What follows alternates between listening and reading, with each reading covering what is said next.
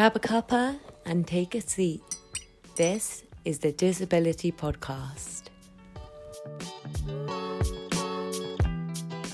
Hi, everyone. Uh, welcome back to another episode of the Disability Podcast. And today is a very special episode because we are having one of our own, Bethany, talk about her past and experience with anxiety and depression.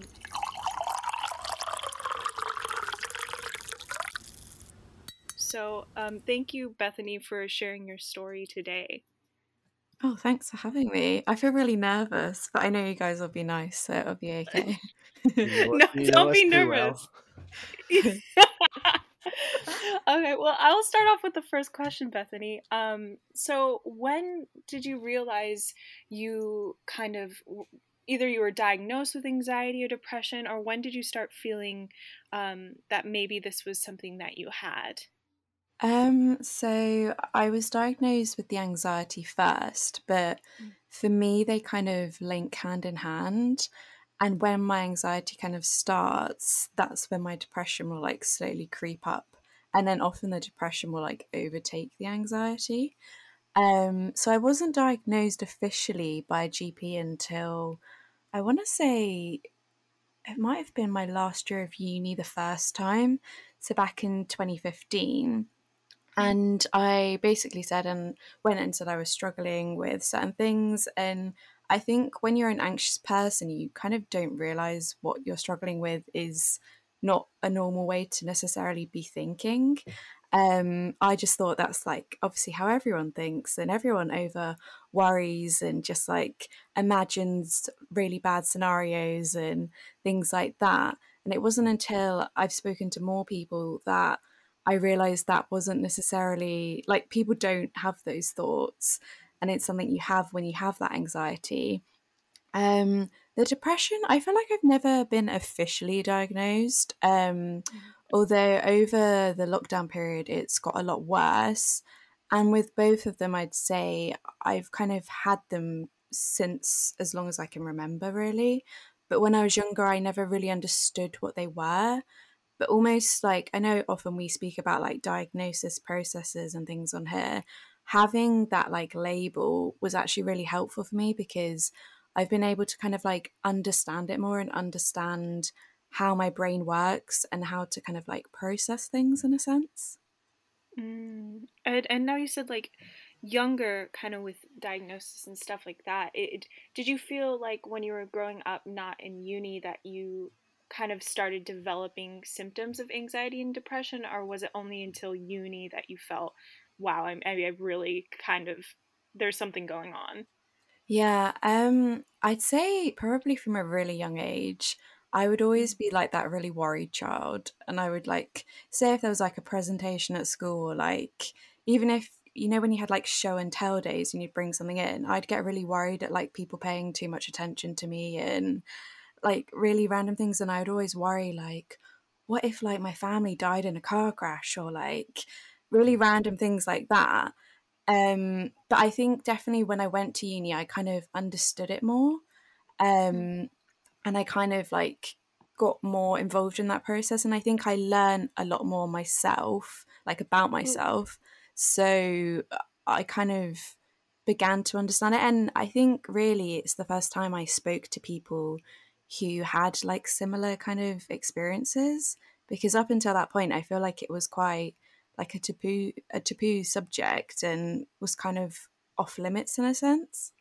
Yeah, actually I was thinking there I just thought it was interesting even like what you said there so far.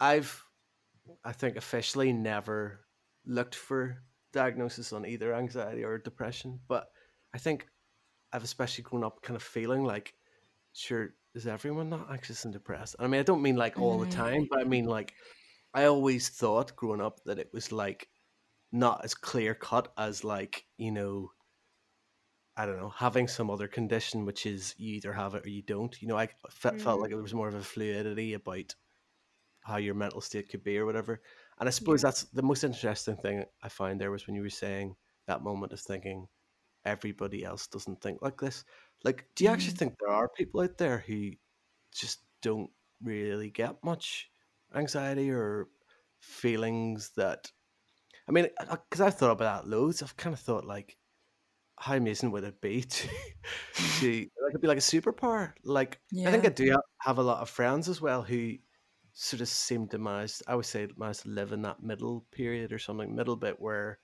they might not be particularly up or down at any time, but they just sort of get on with things. And I've never really thought about that until you were talking about it there. Like, do you think is the default that we shouldn't feel kind of anxious, worried, or oversensitive? Because I, I think that's more where. Sorry, I'm just waffling here, but I think it's more where I always think about is it's like there's this idea that people are oversensitive. Yeah. Or they're not. I feel like um they always talk a lot about how like back in the stone age or whatever and people were really anxious from that period because they were anxious for their own survival and their own kind mm. of like looking after themselves which there is a lot of truth in that so i think it is kind of actually normal to be anxious but i think it's the level to which you are anxious and also like how you manage that anxiety and yeah. if it like then sort of manifests in other ways like how i sort of mentioned like my anxiety can often trigger like my depression and they kind mm. of go together and then that's when i know it's not good but yeah. there are definitely circumstances where i think anxiety is good like but it's a weird one really yeah, I think like uh, definitely back in the Stone Age or whatever, you were allowed to when you're stressed, you could run it off, or you know, you would go back home and it would be a little bit peaceful. I would say like there there were systems in place to use your anxiety to to help you survive, right? And I feel like the this day and age you get anxious and then you sit in your car and you don't really do anything or you you mm. eat to like kind of you know feel better comfort yourself and that can lead to you know a lot of health problems as well so i feel like it's hard because we have these kind of pre-programmed like caveman feelings and emotions and it doesn't really equate to the modern world in terms of being able to help that and yeah. and and we have these huge stressors as well the same as the caveman you know they did about survival and jobs and stuff like that. But when you have this chronic stress that i feel like anxiety and depression can be where it's just kind of underlying and maybe one day you wake up and it's it's okay but it's still kind of there i think that's you know something today we need to address and especially to the stigma of of mental mm. health. And yeah you know, cavemen are just like, listen, I gotta eat and whatever it takes is fine. But it's like now it's like, but you you have a home and you're fed, so like what's the issue? Why are you stressed? And I think that's that stigma is is really hard, you know? Eh, how do you feel that you feel that Bethany? Yeah, like it's kind of how people often say like some of the happiest people who seem to have everything and then you find out they're like really depressed i always think about like robin williams and mm. how he gave off this like really happy persona but obviously it was kind of all for show and like mm. sometimes the happiest people are the ones who are kind of like struggling the most but then they feel that they can't then necessarily maybe get that support or that kind of like help when they need it in a sense um mm. and i definitely think there's a lot of shame around it like I know a few years ago I probably wouldn't have been as open talking about my experiences, but I think through speaking about them and learning more about how I personally think of things has really like helped me. And I think it's always really important to me to speak to people because I think when you stop speaking, that's when it's really difficult because with like anxiety and depression, you kind of isolate yourself quite a lot anyway, and you always think, oh no, does that person like me? Have I been too much? Have I mm. all these different things in your head constantly? But mm. I know it's good to speak about how I'm feeling, even if it's not necessarily what people sometimes want to hear. It kind of reminds me of like when people say, Oh, how are you? And I saw a TikTok about this the other day actually about someone being like people coming up to you and being like are you okay? And it's quite a british thing i think to be like are you all right and then you're like yeah i'm fine. But in mm. reality you're not fine but you just don't want to actually say how you're feeling. And i think it's really like i don't know if brave is the right word but it's good to sometimes be like oh no i've actually had a really bad day. But you know what? That's okay. Yeah. like because no one's ever going to be 100% all the time. And i think the more people sort of say that, then it's better. It's like that half asked, How are you? Like, we don't actually care how you are, but yeah. how are you?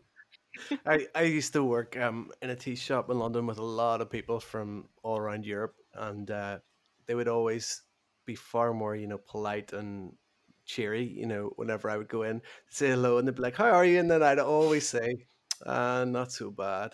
And they thought this was hilarious because they were like, Who says that? not too bad, not too bad, you know. But yeah, it is. That is a funny one. I mean, I was always thought of that as like you're asking me a question, I give you a literal answer. You know, in the old days when Facebook used to say, you know, what's on your mind, I always thought you were supposed to type what was on your mind. Yeah. And really, you're really not supposed to do that. So maybe maybe that comes comes kind of hand in hand with it. That actually, if you're somebody kind of coping better in the world, I suppose you don't feel the need to let the truth out or something. I don't know. Maybe maybe not let the truth out. It's not the right term, but it was sort of making me think what I was meandering trying to talk about before that sometimes I wonder with our with our heads and how we feel and stuff. It makes me think of when I talked about the diabetes all those episodes back, where I'm trying to walk this little fine line that everyone else is doing automatically, and then most of the time, what happens is I'll end up going really, really high, and then to try to fix that, then I go really, really low, and I spend mm. very little time in the middle, and then I'm yeah. looking at all these people around me who have very, you know, I'm going to say, you know, in a cliched way, more regular lives. You know, maybe have very regular, safe jobs, standard kind of ideas of family and stuff.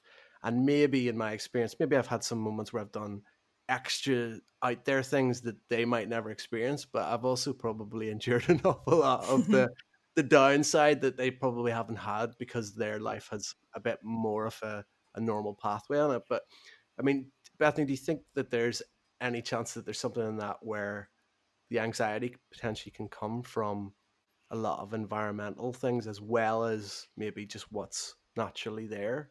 Because I suppose I'm thinking because we're all working in kind of arts and stuff, you know, mm. It's not a very safe environment to try to have a really tough sort of mental side. I mean, I mean, some people do it, but yeah, no, definitely. Like, I feel like I've chosen the wrong, the wrong sector in like many ways sometimes because I really like. I think I like control and I like knowing when things are going to happen and I like sort of planning things out. I think to, in a sense, reduce the anxiety I might feel and mm. to have like a real kind of idea of what I'm going to be getting up to.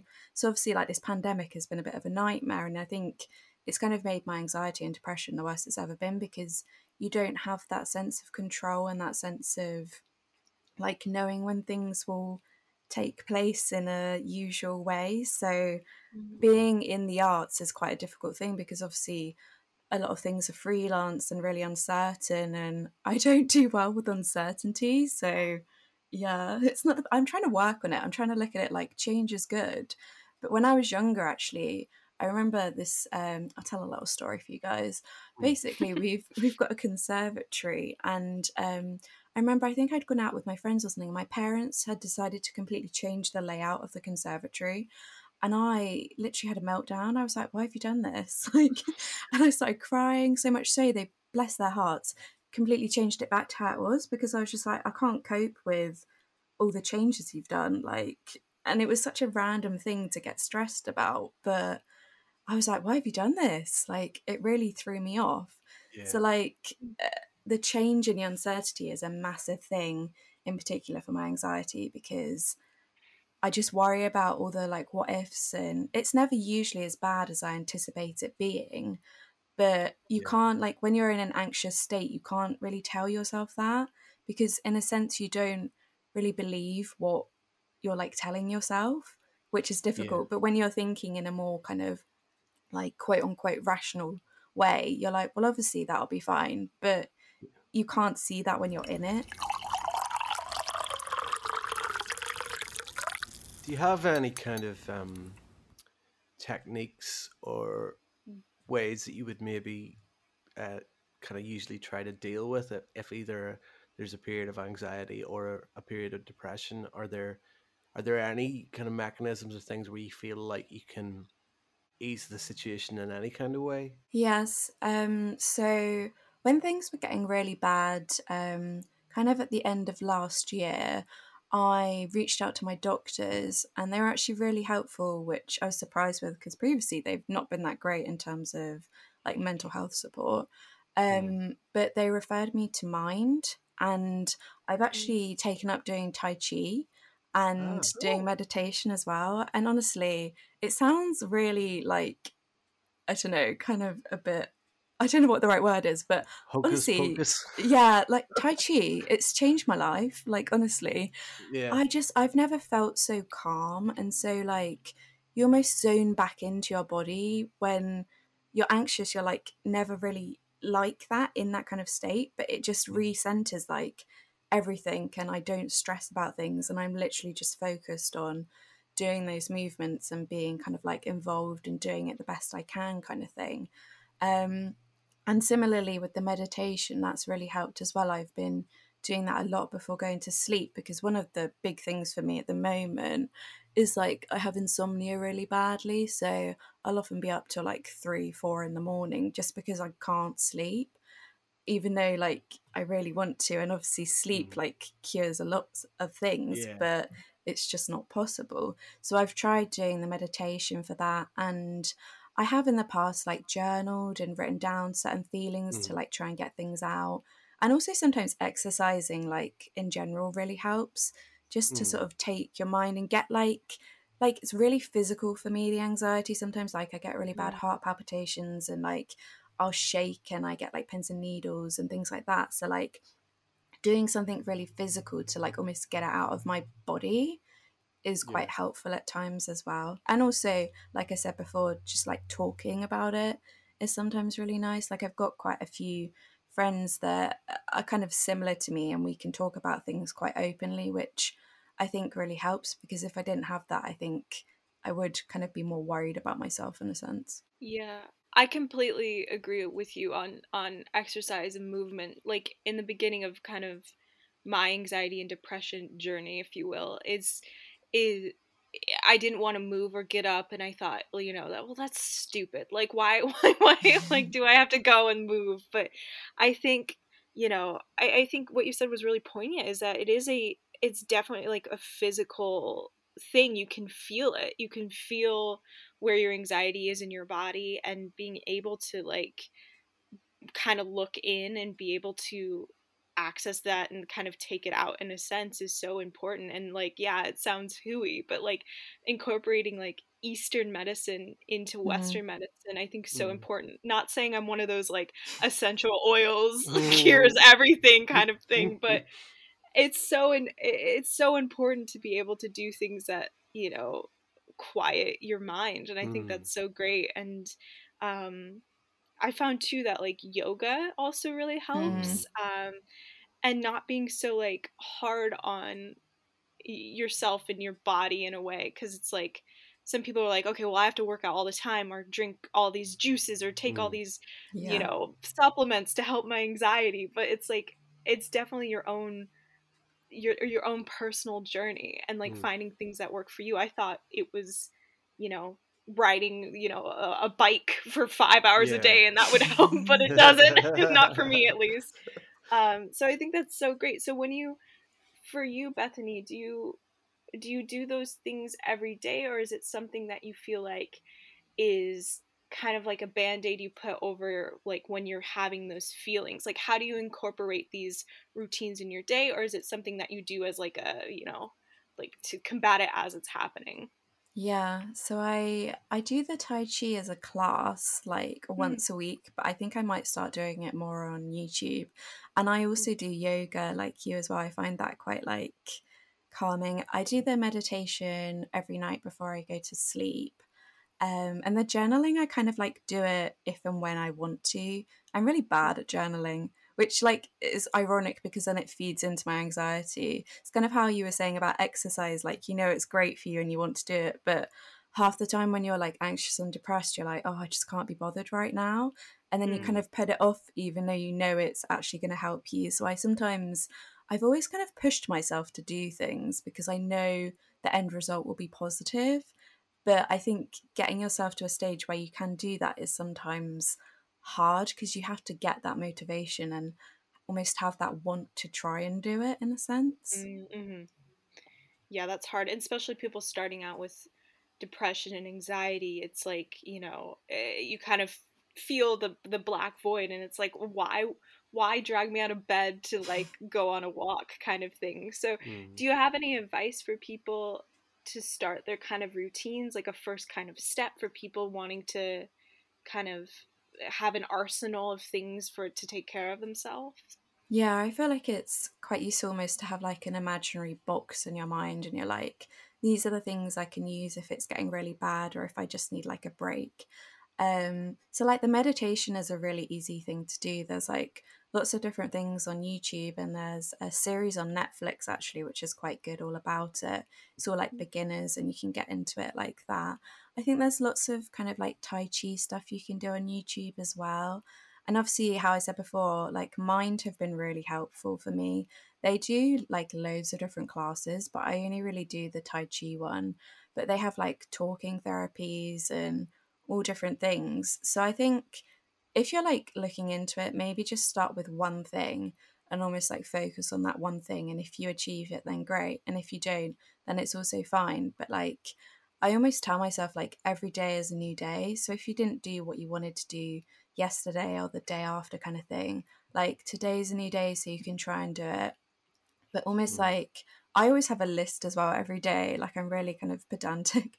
I make a list of what I want to try and do that day and then I think like if I don't complete it all, it's fine. Even though I usually like beat myself up because I'm like, why have I not done everything? Um, but like having that list in front of me, like that really like visual thing, really helps me. I think because I kind of like mm. learn in a visual sense. So I'm like, right, this is what we've got to do, and also that kind of sense of control I was talking about. Like I almost like plan out what I'm going to do and try to do it. Mm. And so you know, you have these arsenal of things that you kind of pick mm. upon when you need them. Have you tried therapy or something that kind of is another step into your kind of help with anxiety and depression and how did that go? Yeah, so um at uni the first time back in 2015, um I saw a lady. It was kind of like counseling, but it wasn't counseling at the same time. She was like mm. teaching me ways to manage things and like how to arrange things. And she actually did a bit of meditation. And then when we did our postgrad, I saw a guy and it was more counseling in a sense. Um, and I would literally just go and talk about my week and any problems I'd been having. And it kind of helped me put certain things into perspective a bit more, um, mm. which was really helpful. And also just speaking to someone who isn't involved in the situation, doesn't really know me as a person, but I feel like I can sort of share certain deep thoughts with. Um, that was really helpful. I mean, if I was rich, I'd probably have a therapist like 24 7. But obviously, with the NHS and stuff, it's quite difficult to be referred. And that's one good thing, actually, I think, about universities is my experience with Winchester and Goldsmiths. They were both really good on mental health and also, like, in terms of my dyslexia and dyspraxia, they were really on it. And I think that massively helped my time when I was there. If I hadn't have had that support in place, I think I would have really struggled. Um, so big up to them. But um, more recently, I've started taking, I can never pronounce it. I can't even spell it. I mean, dyslexia. Um, sertraline, I think that's how you say it. Um, and yeah. I found that's actually really helped me. Um, I don't take a massively what, what strong dose. Um, it's basically exactly? it's a medication used for anxiety and depression mainly, sometimes oh. PTSD as well. Um, right. So I just take like a tablet a day and it does help. Although I, I see all these, I know I've mentioned TikTok before, but I see all these things about people saying about it on there, and a lot of people don't have a positive experience with it. And I think oh. for a long time I was really not against medication, but I think there's a lot of stigma around if you take medication for like yeah. anxiety or depression or anything. So I, normally I would have just got on with it. And I think in the past, like pre-pandemic life, I would always like have things to look forward to, and I'd always like that planning aspect. I'd plan like nice holidays and things like that, and if I was feeling more down and depressed, like I'd think, oh, I've still got that though, like that's still there for me. But now, like, I don't really have that. So I think it's almost a bit more like there's less hope and there's less kind of like exciting things to like distract myself with. I think I distract myself a lot, which probably isn't the most healthy of ways to do mm-hmm. things, but I think it's how I kind of cope with certain things. So I think like having the medication this time around has definitely helped me feel more kind of like balanced in a sense kind of how you were saying mm-hmm. earlier steve about like being really up and then really down. Like i'm very mm-hmm. much mm. like that. I'll be like really happy one minute and then i'll be like sobbing the next minute. Mm. And it's kind of like trying to find that like inner like levelness in a sense yeah well it's funny when you said there about looking for distractions i think over the last forever. I think I probably felt like, is that not what, what we're all doing on this planet? We're trying to look yeah. for distractions to take us away from the realities that sometimes hurt. But maybe, I mean, maybe, like I was asking at the start, maybe some people that feel like they don't need distracted, or maybe they're being distracted by their apparent to me more normal life. Um, maybe that is the distraction from them getting to a place where they overthink the things that can sometimes lead to more negative thoughts. I don't know, but I mean, I just find it really interesting because I kind of feel like I don't know. I was actually going to ask you that, like, do you feel like you've always felt like it's been positive experience when you've either talked to somebody or looked for help with regards to this? Because I suppose the only time ever I felt like I put my hand up and said to a doctor, "Look, I don't think I feel so good in my head. I think I need to talk to somebody." I had a really not great experience of it to be honest with you, and it sort of put mm. me off forever. Yeah. So I mean, I suppose in a way, I'm being very selfish with this episode. I'm probably trying to talk myself into going back and starting again and not having any hangups about it. But I mean, did you kind of feel like from the get go that when you finally sought help that that it was there and, and you could feel like it, it worked, or did you have any kind of negative experiences with? I think, to... yeah, I kind of had both in a sense. I've had mm. really negative um, things happen, but I've also had more positive things. And I think I try, I probably just block out the negative things because mm. I'm just mm, like, I can't deal with it. Um, but I once was on the phone to a doctor, it wasn't my doctor, and I mentioned, I think it was at the start of my anxiety getting a lot worse. And I mentioned, like, uh, I'm feeling awful, and like, mm. I, I was trying to reach out for the help.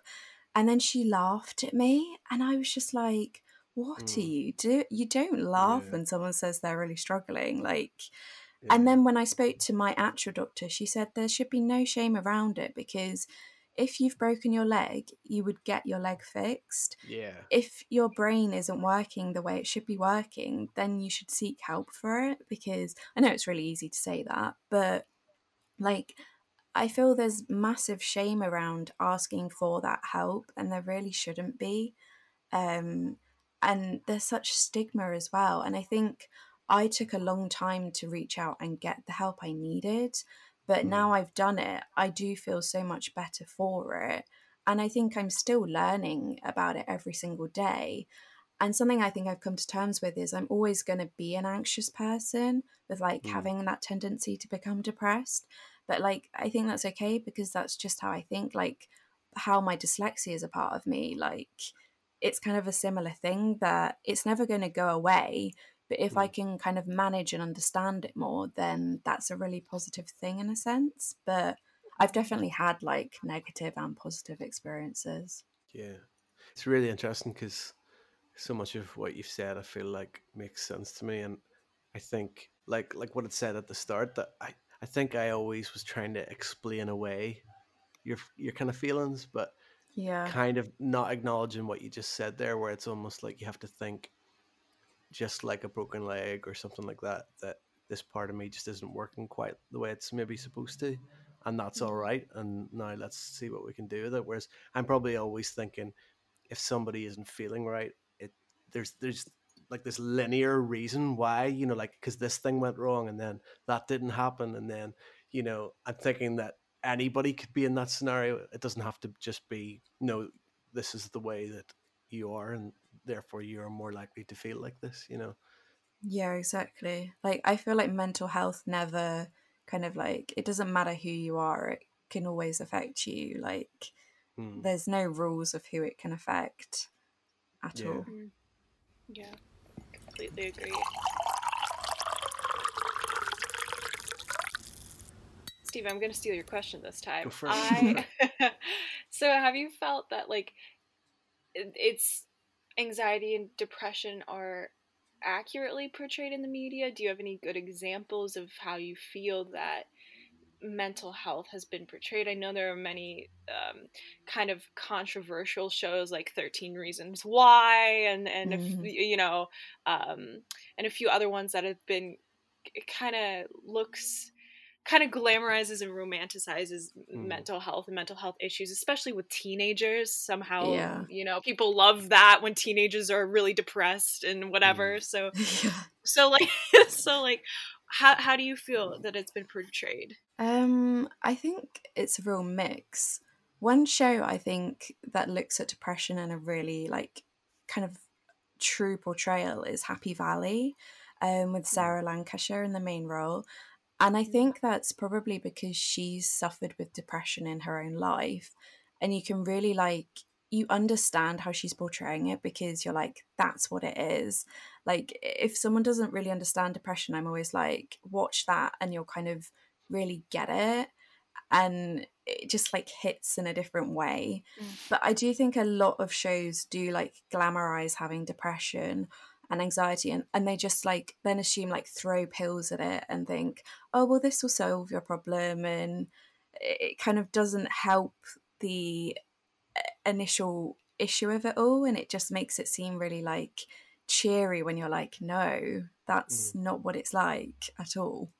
Hmm. Have you seen the Channel 4 show Flowers by any chance with Julian Barratt and Olivia oh yeah yeah yeah. Like I I felt like and again I hate hate doing- spoilers so I'm not really going to talk about what actually happens to the program but I felt like I mean I enjoyed that program on so many levels in different ways but I felt like I definitely strongly identified with a lot of kind of the main themes going on in it but um it's I think like what you said is really funny because even when I think about when I was a kid so many kind of teen shows were about you know I suppose it was the 90s there was lots of like miserable teens and quite an awful lot of kind of suicide and general mm-hmm. depression and lots of that kind of stuff. But I felt like back then it was very cliched and it almost became, like we've said in a lot of these episodes, a sort of archetypal thing, very Yeah. cliched role or whatever.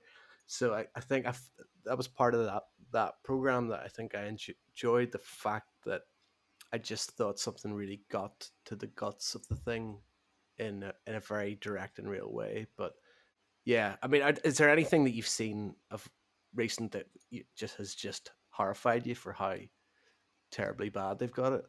not really Well, that's good. I I am kind of always drawn to shows that talk about that though, because I'm always like, oh, what are they going to say? Because kind of how you were saying, they sometimes are really stereotypical with how they portray things and like the different symptoms of depression and anxiety. Like, I'm still learning new symptoms that I didn't realize were related to that because they're not discussed as openly because they're not as common. And Yeah. sometimes I think it would be helpful if shows showed that more kind of unknown side. Like, for example, like there are five different sort of main types of depression. And I've actually been more recently looking into um, premenstrual, I can never pronounce it, dysphoric disorder. So it's Oh, yeah. PMDD. Like, because I definitely think I have that. And I've never really heard of it until recently. And also, like, seasonal affective disorder, SAD. I have that as well. Like Mm. in winter, like it's the darkest time, like outside, and also like mentally, in a sense, to me, because I'm like, I really lack that sunlight and that kind of, I don't know, everything just feels a lot less like hopeful when it's so dark and you're feeling that way anyway. I've definitely wondered that with the UK. You kind of think like, Yeah. surely everyone must be suffering from this. Like, who can be positive when it's so bloody miserable all the time? I think. yeah. exactly. So I think, in a sense, I'd love to see those like more unusual things be portrayed in the media because Mm. it's only through my own research in a way and like seeing like following different accounts on Instagram and things like that where people speak about their own experiences, I'm like, oh, that sounds really familiar, but I would have never put those two things together at all. So, like, learning about them has been so useful because I'm like, well, maybe that's actually what a lot of these issues stem from. And I'm like, oh, and things start to make more sense. And I'm like, oh, I see. Yeah, definitely. It's eh, a lot in medical literature or jargon or whatever it seems like there's these clear definitions of what you have like you have depression here are the symptoms but mm. like what you said the amount of overlap is crazy and and the amount of you know this symptom could be this symptom from this diagnosis and i remember you know emily kind of touching on that with her mm. with her bipolar mm. of like you know she thought she was depressed or she thought you know all of this and had depression and she could have that and also you know bipolar so like i got diagnosed with pmdd as, as well and it's like i didn't realize that that was kind of the same overlap diagnosis with pcos and mm. then i think you know education in terms of like human studies not so much like medical studies in the sense of like watching tiktok or watching Instagram. I mean, not to say like please go to your doctor. Don't just be like, you know, I have, you know, something wrong with my prostate, right? When I don't have one. yeah.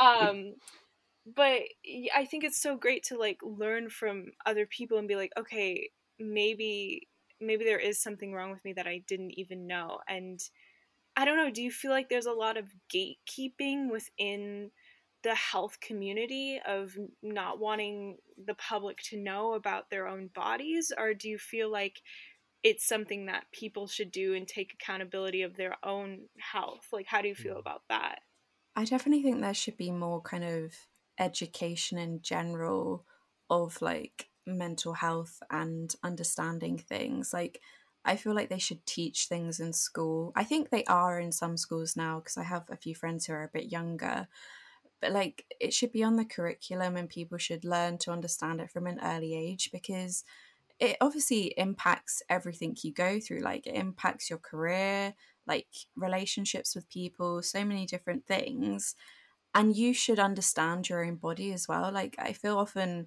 doctors don't really tell you the full extent of things and mm. that's almost damaging in a sense because then you might go and do your own research, but I'm like often prone to a Google search and then you end up scaring yourself because mm. you're just like, oh God, what is this? Or it like will be like, you've got cancer. And I'm like, oh God. and obviously with my anxiety, I'm like, oh no, like maybe I have cancer. And I start like thinking, I've got that symptom. I've definitely got cancer, even though I haven't. Mm. But like it's really hard to know that you haven't in a sense. So I think having that education early on would really help a lot of people. And mm. I think it can only improve as time goes on because I know when I was younger, you wouldn't even talk about it. So, like, yeah. at least people are discussing it more now and being more open with their own experiences, which I think that's like a massive help to a lot of people. Yeah, I.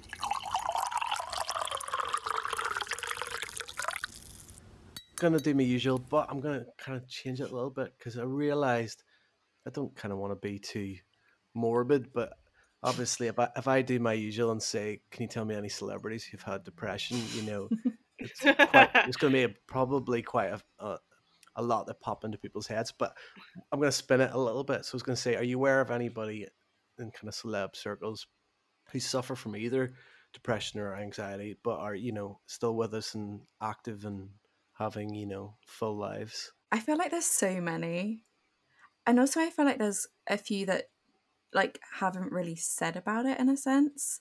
Mm. Um mm. depression wise I always do think of Robin Williams as like mm. number one in my mind. Um I think Oprah Winfrey has quite bad anxiety actually.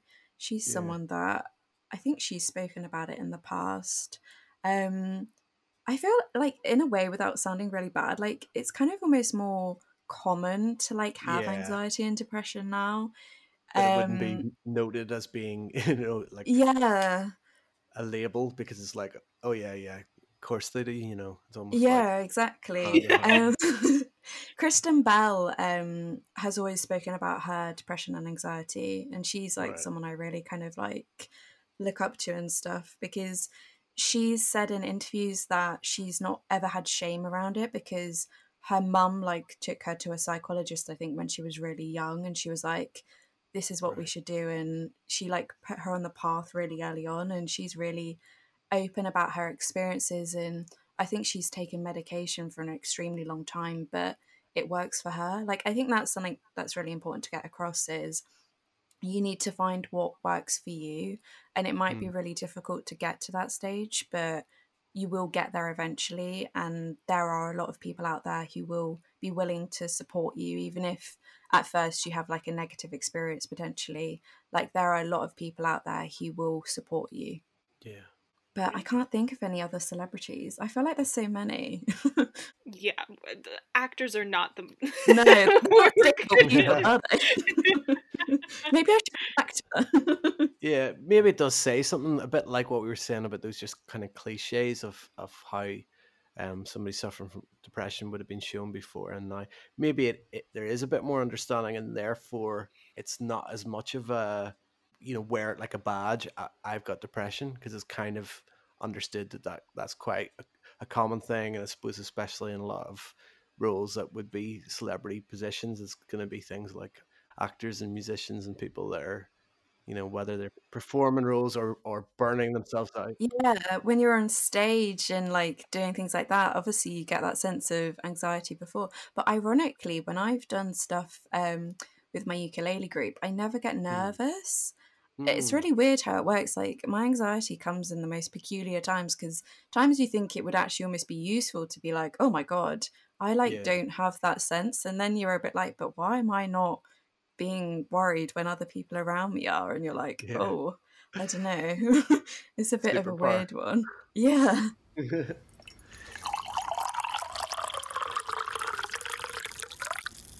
Do you feel that there's kind of we talked about kind of romanticizing and like kind of cliches, but do you feel like there's now it's trendy to have a mental Mm. illness? Do you feel like there's a lot of um, issues surrounding the people who actually need help being, you know, ostracized and look down upon because oh well everyone has it, you know? Mm. Um, yeah, how do you feel about that?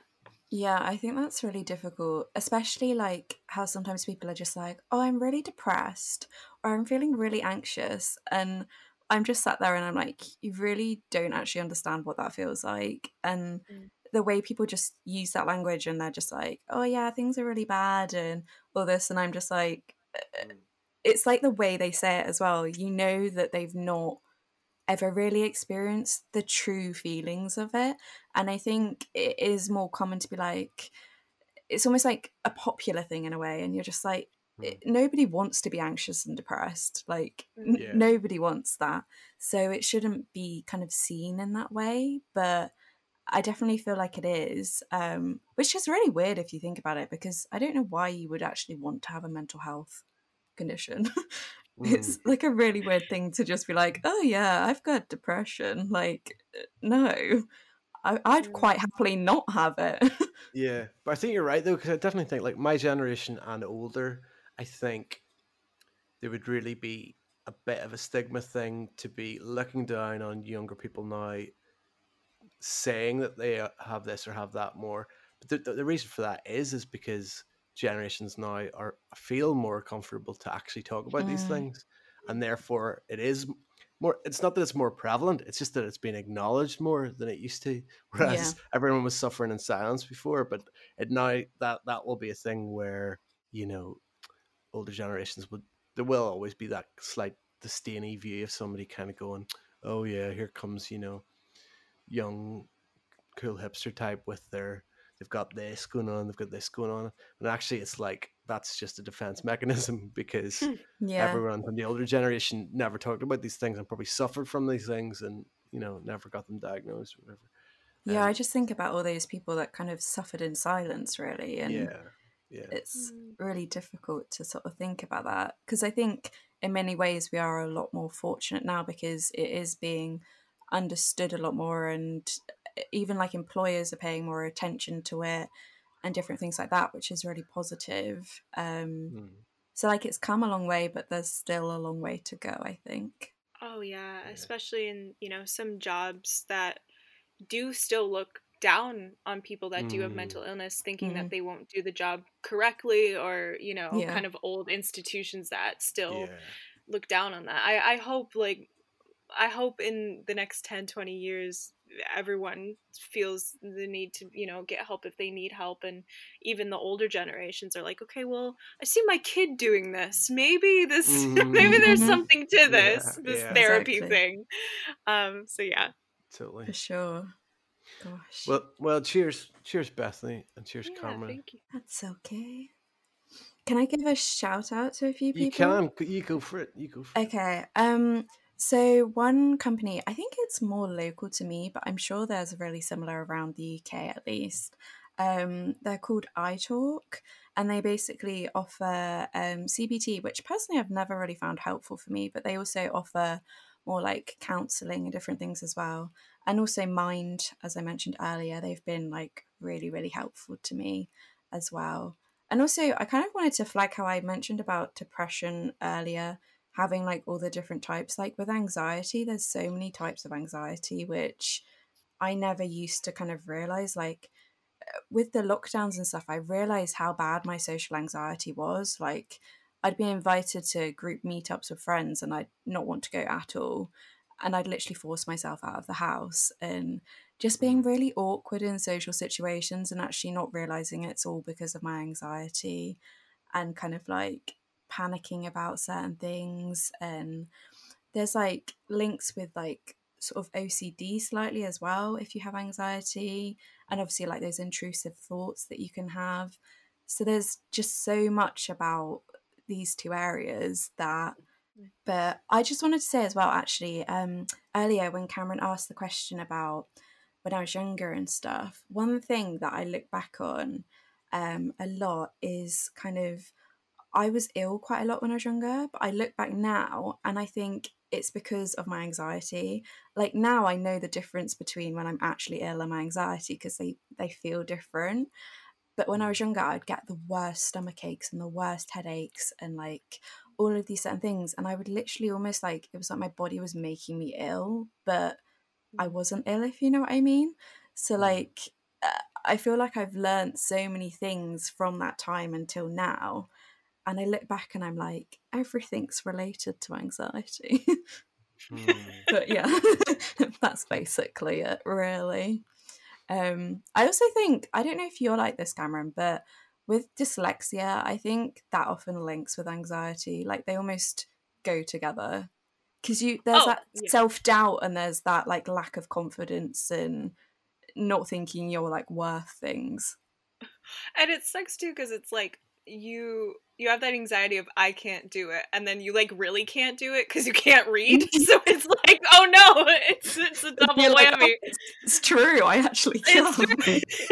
so yeah it's like two things working against you and it's like then you have to have your third person be like okay guys like calm down now Yeah. like let's just do this let's read that and i think you know like what you said like school's hard especially like the elementary school the high school stuff like that where you're put into situations where everyone's supposed to excel and if you don't excel then you're an outcast. And bringing that anxiety then into your adulthood of like you know unworthiness or that depression is it's hard. So it's like it's really great that you're you know working on it now and, and realizing you know realizing what how those things when you've grown up could affect you into your adulthood. So thank you so much for sharing your story bethany Hmm. oh no that's fine if it helps just one person i think it's like worth it to be honest and just like Mm. finding someone you can talk to like and also knowing that you're not alone i think that's a really big Yeah. thing